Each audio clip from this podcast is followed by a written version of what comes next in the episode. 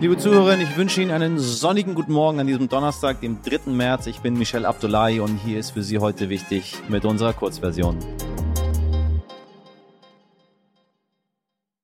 Zuerst für Sie das Wichtigste in aller Kürze. Liebe Hörerinnen, ich war tatsächlich Döner essen und ich kann Ihnen aus erster Hand bestätigen, die Inflation steht definitiv in der Eurozone bei 5,8 Prozent. Und er hat gar nicht so gut geschmeckt, wie ich dachte. Nicht nur ich bin wieder zu Hause, nein, auch der Kölner Erzbischof Kardinal Wölki ist aus seiner fünfmonatigen geistlichen Auszeit zurückgekehrt. Naja, eins haben wir beide gemeinsam. Wir sind nicht ganz freiwillig wieder da. Während seiner Auszeit hat der Kardinal Wölki Papst Franziskus seinen Rücktritt angeboten, jedoch auf Anordnung des Kirchenoberhauptes seinen Dienst wieder aufgenommen. Der Papst wolle darüber zu gegebener Zeit entscheiden. Kurzer Reminder, Kardinal Wölki befand sich seit Oktober letzten Jahres in einer verordneten Auszeit aufgrund seiner Verstrickungen bei der Aufarbeitung der Missbrauchsfälle. Es sind Bilder, die auch bei uns schreckliche Erinnerungen an letztes Jahr wieder wach werden lassen. Seit vergangener Woche sind weite Teile des Ostens Australiens überschwemmt. Ganze Ortschaften wurden von den Wassermassen verschluckt. Zehntausende Menschen mussten ihre Häuser verlassen und bereits zwölf Menschen haben ihr Leben verloren. Besonders betroffen sind dabei die Bundesstaaten Queensland und New South Wales. Dort kam es tagelang zu starken Regenfällen. In einigen Gegenden fiel so viel Regen wie sonst in einem ganzen Jahr. Auslöser für diese Sintflutartigen derartigen Regenfälle ist ein sich nur langsam bewegendes Tiefdruckgebiet. Seit Jahren kämpft Australien mit Dürre und klimabedingten Buschbränden. Jedoch erlebte der Osten des Landes durch das Wetterphänomen La Nina derzeit einen außergewöhnlich feuchten Sommer. Dabei warnen Experten immer wieder, dass der Klimawandel zu einem erhöhten Flutrisiko beiträgt. Derweil tobt der Krieg in der Ukraine weiter, doch nicht nur militärisch wird dieser Krieg ausgetragen, wie Sie wahrscheinlich bereits mitbekommen haben, ist dies auch ein Informationskrieg, während staatstreue Medien in Russland immer noch von einer Spezialoperation sprechen und Kampfhandlungen mit zivilen Opfern verleugnen, wurden die beiden letzten oppositionellen und unabhängigen Medien der TV-Sender Dost und der Radiosender Echo Moskwi abgeschaltet. Seit gestern auch der Stream von Echo. Ich möchte diese Nachricht zum Anlass nehmen, um darauf hinzuweisen, wie glücklich wir uns schätzen können, in einem Land zu leben, welches die Presse- und Meinungsfreiheit schützt. Und an dieser Stelle nochmal an alle, die in den letzten Monaten von Diktatur und Lügenpresse gesprochen haben. So sieht das dann aus, wenn ein Staat seine Medien und die freie Meinung wirklich unterdrückt, meine lieben Zuhörerinnen. Der Krieg ist auch ein Cyberkrieg. Russische Bots fluten Russland feindliche Twitter-Accounts. Die ukrainische Bevölkerung schreibt Kriegsberichte in Restaurantbewertungen auf Google Maps. Und die Tech-Konzerne im Silicon Valley gehen erstmals geschlossen gegen Propaganda vor und schalten beispielsweise pro-russische YouTube-Kanäle ab. Und dann ist da noch dieses Hacker-Netzwerk Anonymous. Ich habe den Cyber-Experten Christian Hensen vom Stern einmal gebeten, das alles für uns einzuordnen. Christian, wie mischen sich die großen amerikanischen Tech-Konzerne denn gerade in diesen Krieg ein?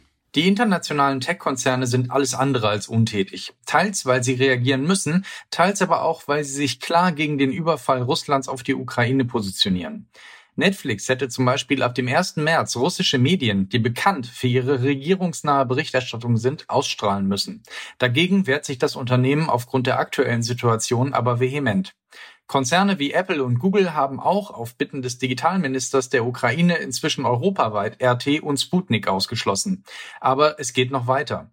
Apple hat kürzlich den Verkauf in Russland komplett gestoppt. Apple Pay und auch Google Pay funktioniert auf den Smartphones der Russen nicht mehr. Eine interessante Entwicklung gibt es auch in der Ukraine. Apple und Google Maps zeigen dort keine Verkehrsmeldungen mehr an, da Experten darauf hingewiesen hatten, dass zum Beispiel ein nächtlicher Stau Fluchtrouten oder Truppenbewegungen verraten könnte. Daher haben beide Anbieter diese Funktion abgeschaltet. Twitter und Facebook sind auch nicht untätig. Beide räumen nach eigenen Angaben seit Tagen Propagandakanäle und Fake News aus den Timelines der Nutzerinnen und Nutzer. RT und Sputnik sind dort ebenfalls gesperrt. Vielen Dank, lieber Christian. Joe Bidens Umfragewerte sind schlecht wie nie. Die Inflation nagt an seinem Land. Seine Reformagenda kommt nicht voran. Große Pläne wie Milliardeninvestitionen für das Klima und der Ausbau des Gesundheitssystems werden von der eigenen Partei gebremst. Und jetzt ist da auch noch der Ukraine-Krieg. Hört man sich in den USA um, dann heißt es immer wieder, mit Donald Trump hätte es diesen Krieg nicht gegeben. Und dann auf einmal das. Bei seiner ersten Rede zur Lage der Nation diese Woche bekam Joe Biden Standing Ovations von beiden Parteien und USA, USA Rufe gingen durch den Plenarsaal. Wie hat er das nur geschafft? Das erklärt uns heute der Wahlkampfexperte Julius Vandela. Julius hat schon den Wahlkampf von Barack Obama als Strategie- und Kampagnenberater mitbetreut, zahlreiche Europa- und Bundes Bundestagswahlen begleitet und ist absoluter Experte, wenn es darum geht, Stimmungen für Stimmen zu nutzen. Und Julius sagt, dieser Krieg könnte tatsächlich Bidens große Chance sein. Julius, ich grüße dich. Schön, dass du wieder da bist. Schön wieder zurück bei dir im Podcast zu sein.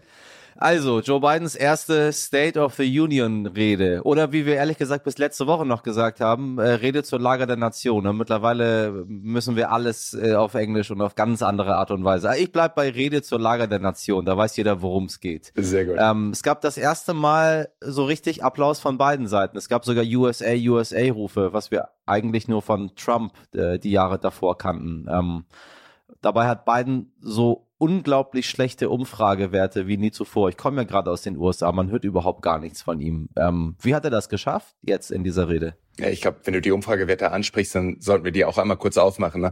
Uh, disapprove 53 Prozent, also 53 Prozent der Amerikanerinnen und Amerikaner sind der Meinung, dass Joe Biden keinen guten Job macht. Lediglich 41 Prozent der Amerikaner sagen, sie sind zufrieden mit ihrem Präsidenten.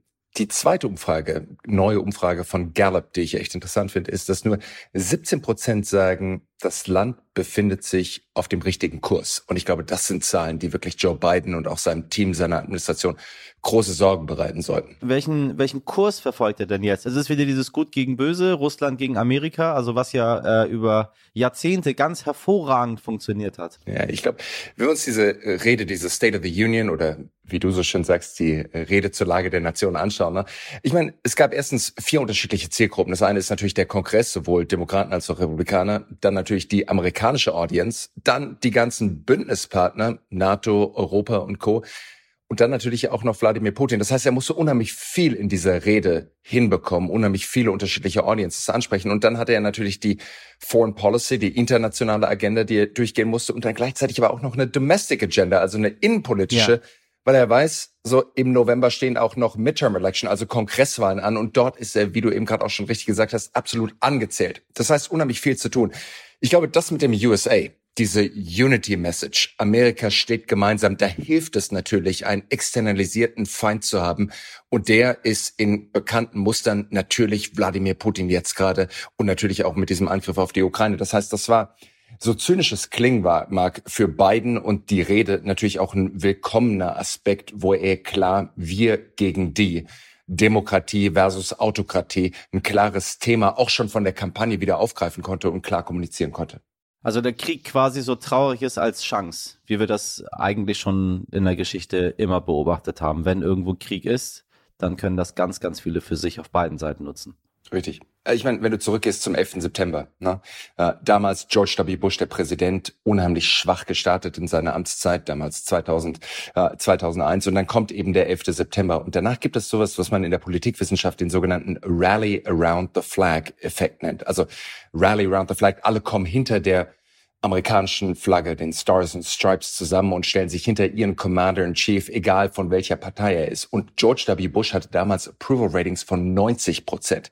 Nochmal, ich will jetzt nicht den Konflikt in der Ukraine mit dem 11. September vergleichen, nicht ansatzweise.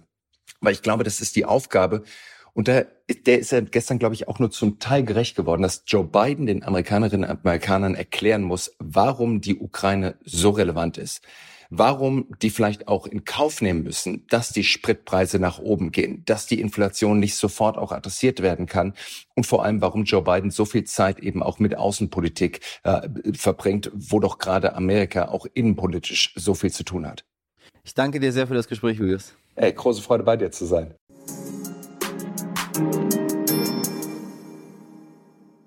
Das war's für heute mit der Kurzversion. Wenn Sie Julius Vandela komplett hören möchten, wozu ich Ihnen dringend raten möchte und einiges mehr, dann klicken Sie auf unsere Vollversion. Folgen Sie uns, empfehlen Sie uns weiter, bewerten Sie uns, schreiben Sie uns Ihre Feedback und Ihre Gedanken an heute wichtig at Stern.de. Ich wünsche Ihnen einen guten Donnerstag, machen Sie was draus. Bis morgen, Ihr Michel Abdullahi.